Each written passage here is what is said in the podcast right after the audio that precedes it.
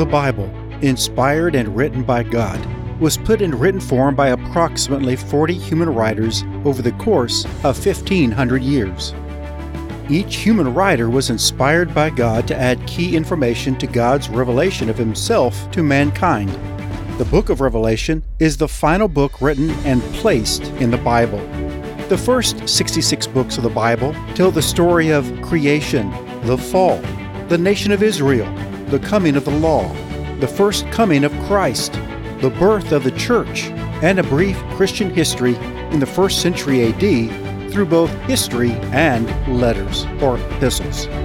The 66th book, the book of Revelation, completes the story of God's purpose and actions in the world and lays out his coming plans to set things right.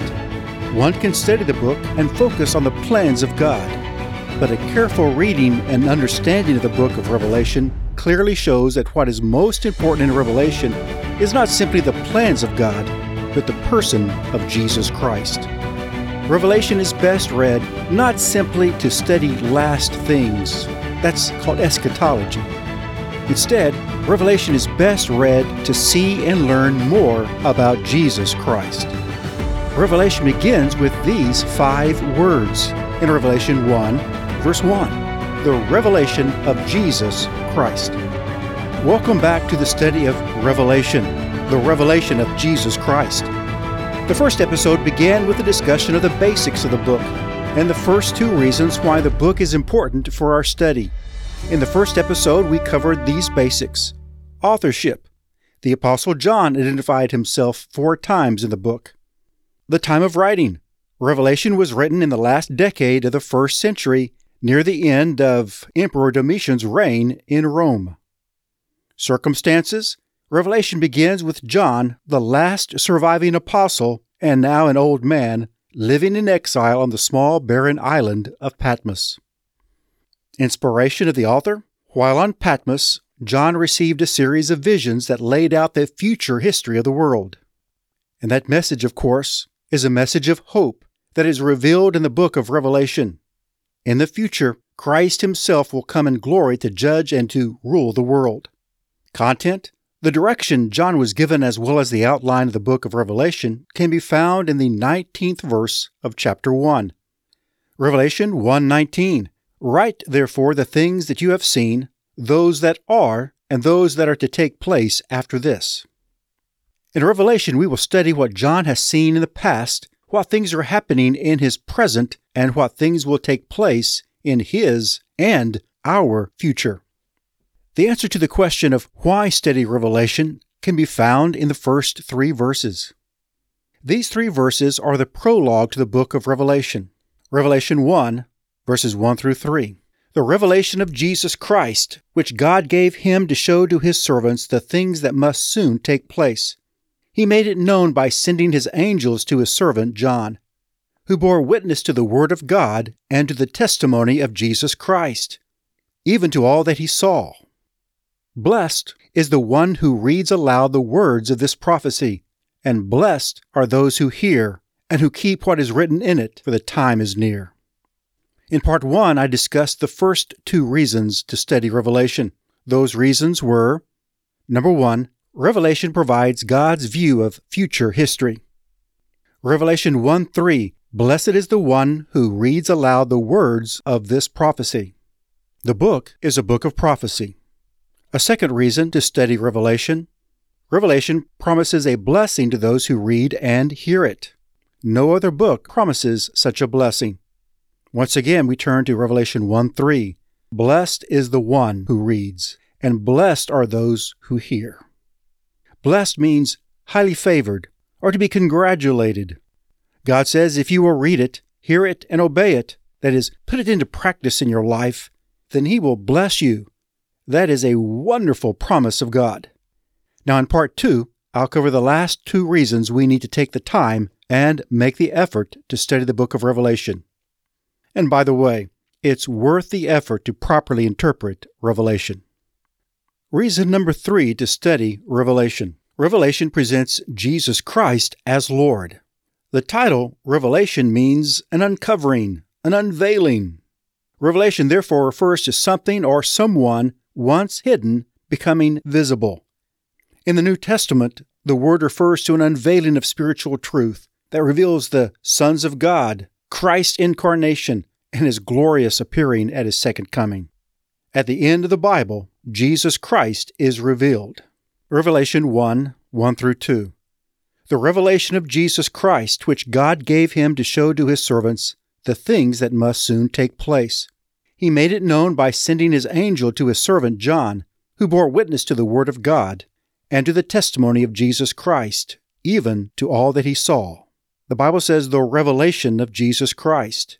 It is a genitive expression meaning that the revelation was given by Jesus Christ. The chain of communication was from God the Father to Christ to an angel to John and then to God's servants, the readers. Jesus is the focus. Jesus is the central person. Jesus is the subject and the hero of this book. The key to understanding Revelation is understanding how Revelation relates or reveals Jesus. We will approach each verse and chapter and ask the question how does this relate to Jesus? How does it better reveal who Jesus is? That is how we are to approach all of Scripture, and not just the book of Revelation. When Christ was here on earth, he was the Son of God, and he was fully man and fully God. His deity was veiled in humanity, and only once in his ministry, on the Mount of Transfiguration, did God allow Peter, James, and John to see him in his glory. That event was recorded by Matthew in chapter 17, verses 1 through 5. And after six days, Jesus took with him Peter and James and John his brother, and led them up a high mountain by themselves. And he was transfigured before them, and his face shone like the sun, and his clothes became white as light. And behold, there appeared to them Moses and Elijah talking with him. And Peter said to Jesus, Lord, it is good that we are here. If you wish, I will make thee tents here, one for you, and one for Moses, and one for Elijah. He was still speaking when, behold, a bright cloud overshadowed them, and a voice from the cloud said, This is my beloved Son, with whom I am well pleased listen to him.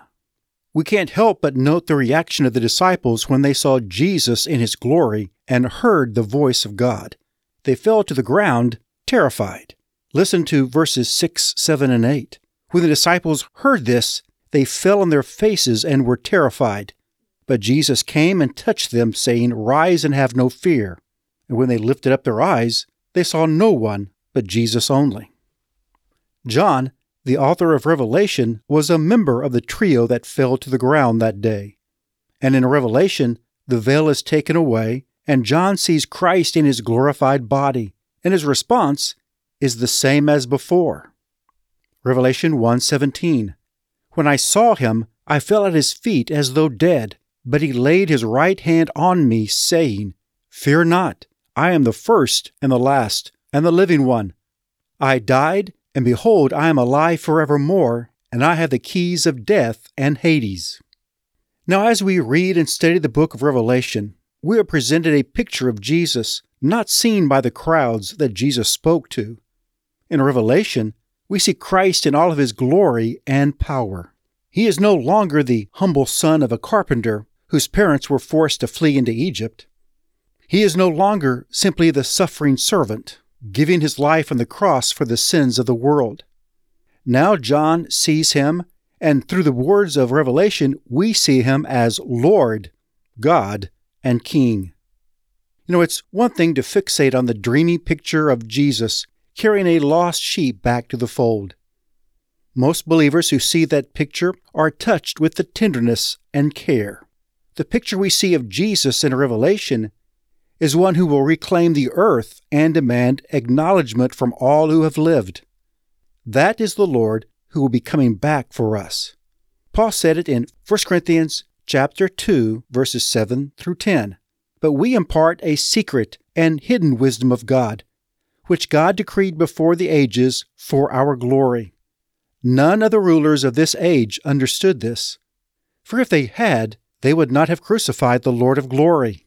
But as it is written, What no eye has seen, nor ear heard, nor the heart of man imagined, what God has prepared for those who love him. These things God has revealed to us through the Spirit, for the Spirit searches everything, even the depths of God.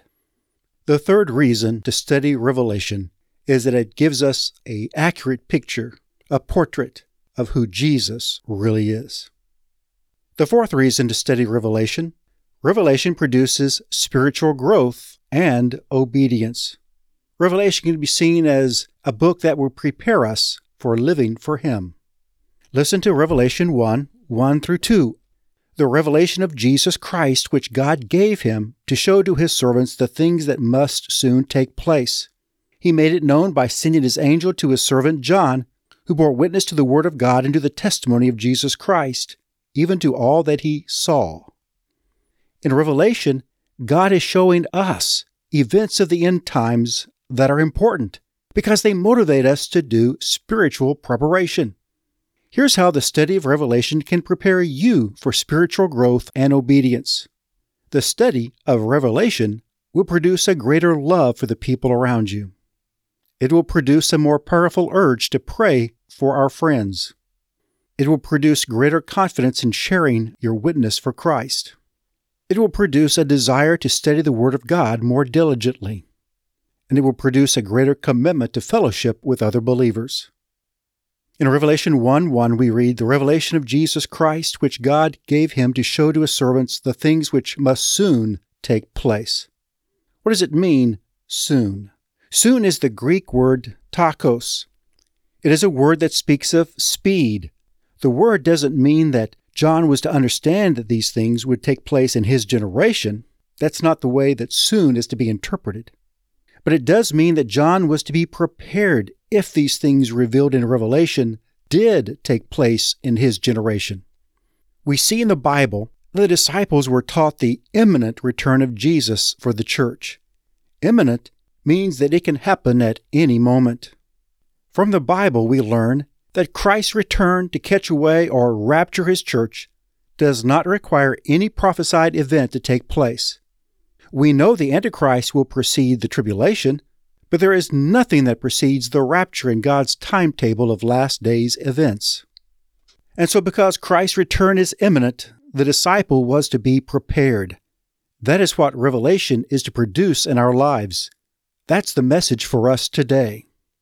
The message is that the rapture of the church from the earth, the seven years of tribulation, the appearance of the Antichrist, his rise to power upon the earth, the consolidation of the world's governments into one world government, the unification of Europe, the peace in the Middle East, all these things could happen very, very rapidly.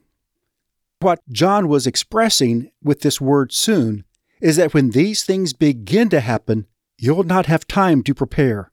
You'll not have time to understand these things and get your spiritual house in order. Because when it says the things which must soon take place, it's saying that they will rapidly come to pass. They will happen in rapid succession. Remember what Paul said about the speed in which the dead will be raised? 1 Corinthians 15 51 through 53. Behold, I tell you a mystery. We shall not all sleep, but we shall all be changed. In a moment, in the twinkling of an eye, at the last trumpet. For the trumpet will sound, and the dead will be raised imperishable, and we shall be changed. For this perishable body must put on the imperishable, and this mortal body must put on immortality. Paul used the expression the twinkling of an eye to describe the quickness of the events, the quickness of the rapture. How fast is the twinkling of an eye? Well, the fastest wink lasts for half a second. The fastest blink lasts 300 to 400 milliseconds. A twink a reflected particle of light will last one sixth billionth of a second.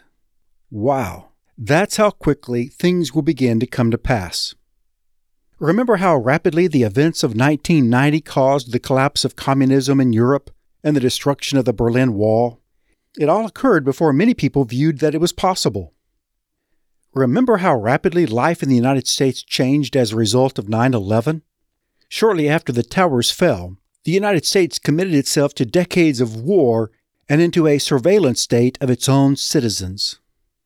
These two changes occurred rather rapidly, but they were slow in comparison to the change that will occur when millions of believers are gone, leaving world leaders to somehow explain the vanishing and attempt to control the chaos that will ensue. In that general chaos, it's not a stretch to believe that Satan is already developing a narrative to explain the disappearance of believers and the cataclysmic events that will follow during the tribulation. Following the rapture, the Bible teaches that there will be a great deception. Matthew 24, verse 24. For false Christs and false prophets will arise and perform great signs and wonders, so as to lead astray, if possible, even the elect. And in 2 Thessalonians chapter 2 verses 9 through 12, the coming of the lawless one is by the activity of Satan with all power and false signs and wonders, and with all wicked deception for those who are perishing, because they refused to love the truth and so be saved. Therefore, God sends them a strong delusion so that they may believe what is false, in order that they all may be condemned who did not believe the truth, but had pleasure in unrighteousness. During that time of great chaos and deception, it's not too hard to believe that one of the reasons that will be proposed will be the activity of aliens. In the last few years, more and more attention has been given to UFOs by government, the military, and the media. Consider this headline from an NPR news article in June 2021. It was titled, How UFO Sightings Went from Conspiracy Theory to a Serious Government Inquiry. Could it be that Satan is already laying the groundwork to deceive the world following the rapture? I believe that the coming chaos of God's judgment on the world that we read about in Revelation will be blamed on anything other than God's judgment. One possible answer for the future chaos is the constant barrage from media sources about the coming ecological and climate crisis. Could it be that Satan is already laying the groundwork to deceive the world about the cause of the devastation the world will experience during the seven year tribulation period? Instead of acknowledging God's judgment on the world, the world will be deceived into believing that man's activity on earth is causing the devastation. And with all eyes turning away from God for answers, it will be a perfect time for Satan to present a leader with all the answers to lead the world. The resulting chaos of the worldwide disappearance of people could be the final motivation for the world to accept a one leader, one world government. Instead of turning to God in repentance, as the city of Nineveh did in the time of Jonah, the world will reject any thought of God and place their hope and trust in earthly leaders to answer the questions and quiet the chaos. It's only natural, then, to surmise that the groundwork being laid for the future deception of the world is another sign that Jesus is coming soon. Here's another verse describing the timing of future events in Scripture Revelation 1, verse 3. Blessed is the one who reads aloud the words of this prophecy, and blessed are those who hear and who keep what is written in it, for the time is near. The word near in Greek means impending or at hand. This statement is repeated in chapter 22. Revelation 22, verse 10. And he said to me, Do not seal up the words of the prophecy of this book, for the time is near. This is a statement emphasizing the imminence of Christ's coming for the church. These events are near because God views time differently. 2 Peter 3 8. But do not overlook this one fact, beloved, that with the Lord one day is as a thousand years, and a thousand years as one day. The book of Revelation, as we will see in chapters 2 and 3, was written to churches, written to the people of God. Why was it written and sent to specific churches? To prepare them for the things that were coming in the future, the coming of Christ. To encourage them that Christ would come at any moment and take them out of the persecution that they currently faced, and to prepare them by informing them about the events that were happening in the world and how they could interpret them and see them from the viewpoint of God and thereby be encouraged. When he says, For the time is near, it's exactly what Jesus taught when Jesus said in Mark chapter 13, verses 31 through 33. Heaven and earth will pass away, but my words will not pass away. But concerning that day or that hour, no one knows, not even the angels in heaven, nor the Son, but only the Father. Be on guard, keep awake, for you do not know when the time will come. Often Jesus used parables to communicate that his coming would be at an unexpected hour, but the time is near if you are a believer. And so, how can we say the time is near and keep saying it when Christians have been saying it for 2,000 years? We say it because of the doctrine of the imminence of the rapture of the church.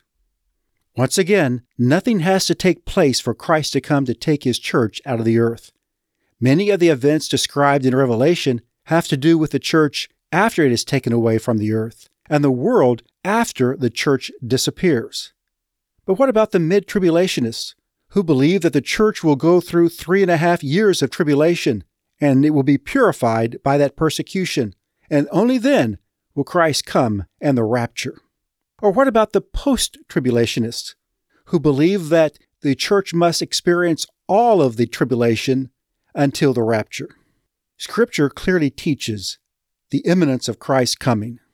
If we know when the tribulation begins, and it begins with the Antichrist as being revealed, then all we would have to do is count three and a half years and know when Christ will come for his church. Or, if we were post tribulationists, we could count seven years from the revealing of the Antichrist. In order for the time to be at hand, we must expect him every day. It has been said that you must live as though Jesus died yesterday, rose again this morning, and is coming back this evening. Yes, the Bible clearly teaches that the next thing in the prophetic timeline is the rapture. Here are the five big events that are mentioned in Revelation that have yet to take place. First, the rapture, when Jesus comes and Christians are caught up to be with the Lord in the air. Chapters 1 through 3 include the church. But we're going to see that beginning with chapter 4, the church is not mentioned until the very final chapter. What's happening to cause the absence of the church in chapters 4 through 21? Well, they've been raptured. The rapture is for real. Following the rapture will be the tribulation. The tribulation will be a seven year period when the people of earth will hate and rebel against God. The coming of the Antichrist will mark this time in history. When you hear one world economy, or one world monetary system, or one world health system, or one world order, think time of the tribulation. Following the tribulation, there will be a final battle. At the end of the tribulation, Jesus will return not for his church, but with his church. And he will come not to be sacrificed, he will come to be victorious. He will be ready for battle. Great news is we will join him for the battle, but he will win it on his own. Following the final battle, the Battle of Armageddon, will be the millennium. After that final battle, Jesus will set up an earthly kingdom for a thousand years, and we as believers will reign with him. And following the millennium, there will be paradise for all of eternity. The final event covered in Revelation will be the experience of paradise for all eternity for those who have loved the truth and believed in Jesus Christ. Yes, the Bible ends with a promise of peace and of paradise. Genesis began with talking of paradise, the Garden of Eden that was lost because of sin. Finally, after thousands of years, God will set things right and those who trust and believe in Him by faith will experience the paradise that He intended from the very beginning. If we went back to the Old Testament, the last verse in the Old Testament is Malachi 4 6. And he will turn the hearts of fathers to their children, and the hearts of children to their fathers, lest I come and strike the land with a decree of utter destruction. Take note, the last word in the Old Testament is a curse. But in the last chapter of the Bible, we read the opposite. Revelation 22, verses 3 through 5. No longer will there be anything accursed, but the throne of God and of the Lamb will be in it, and his servants will worship him, and they will see his face, and his name will be on their foreheads, and night will be no more. They will need no light of lamp or sun, for the Lord God will be their light, and they will reign forever and ever. That's the message of the Bible. We go from a state of being cursed because of our sin to actually rule and reign with Him forever and ever in peace. And the first three verses of Revelation emphasize that the time of the end is at hand, that Christ could come at any moment. Therefore, we need to be prepared at all times to meet our Lord. Now, when Jesus comes, as we're going to see, He's not coming to suffer, He's coming to reign. He's not coming to be mistreated, He's coming in majesty. He's not coming to die for sin, He is coming to judge sinners. And He will not be on a cross, but He will be on the throne, ruling and reigning as the Lord of Lords and King of Kings. Here's how Paul was led to express it in Philippians chapter 2 verses 9 through 11. Therefore God has highly exalted him and bestowed on him the name that is above every name, so that at the name of Jesus every knee should bow in heaven and on earth and under the earth, and every tongue confess that Jesus Christ is Lord to the glory of God the Father. In Revelation, we'll study the things in heaven, the things in earth, and the things under the earth, and we will see that soon every knee will bow and every tongue will confess that Jesus Christ is Lord. And as I close, I hope you will remember this. Revelation was written to Christians who were being persecuted for their faith, being thrown to the lions in the arena, being made human torches doused with oil, and then burned alive at the stake. What an encouragement for them to know that the God they served would one day rule over all, and that one day even Caesar who himself claimed to be God, would have to bend his knee and confess Jesus Christ is Lord. And what better encouragement is it for us today than to know that he may come at any moment, and when he comes, we'll be with him forever and ever. And one day, one day soon, he'll set up a perfect kingdom, and those who know him will reign with him. In Revelation, we will learn more about the hope that is revealed when we see Jesus. That wraps up part two, answering the question why study the book of Revelation? I'm so glad you discovered the Discover the Bible podcast with Dr. James Harms. Occasionally, I will upload Prophecy 101 episodes to share more prophecy basics, as well as answer any questions I receive through my email. My email is discoverthebiblepodcast the Bible podcast at gmail.com. Future Prophecy 101 podcast will help you understand prophecy terms and major events of the last days, including the rapture, the judgments, the rise of the Antichrist, the future new heaven and new earth, the future home of Satan, and the promised eternal fellowship with God for those who believe. You may send any questions or comments to me at discover the Bible podcast at gmail.com. I will attempt to answer all questions through email and possibly through future podcasts as well. Thanks again for listening to the Discover the Bible podcast. It is a privilege to teach the awesome truths of God's Word.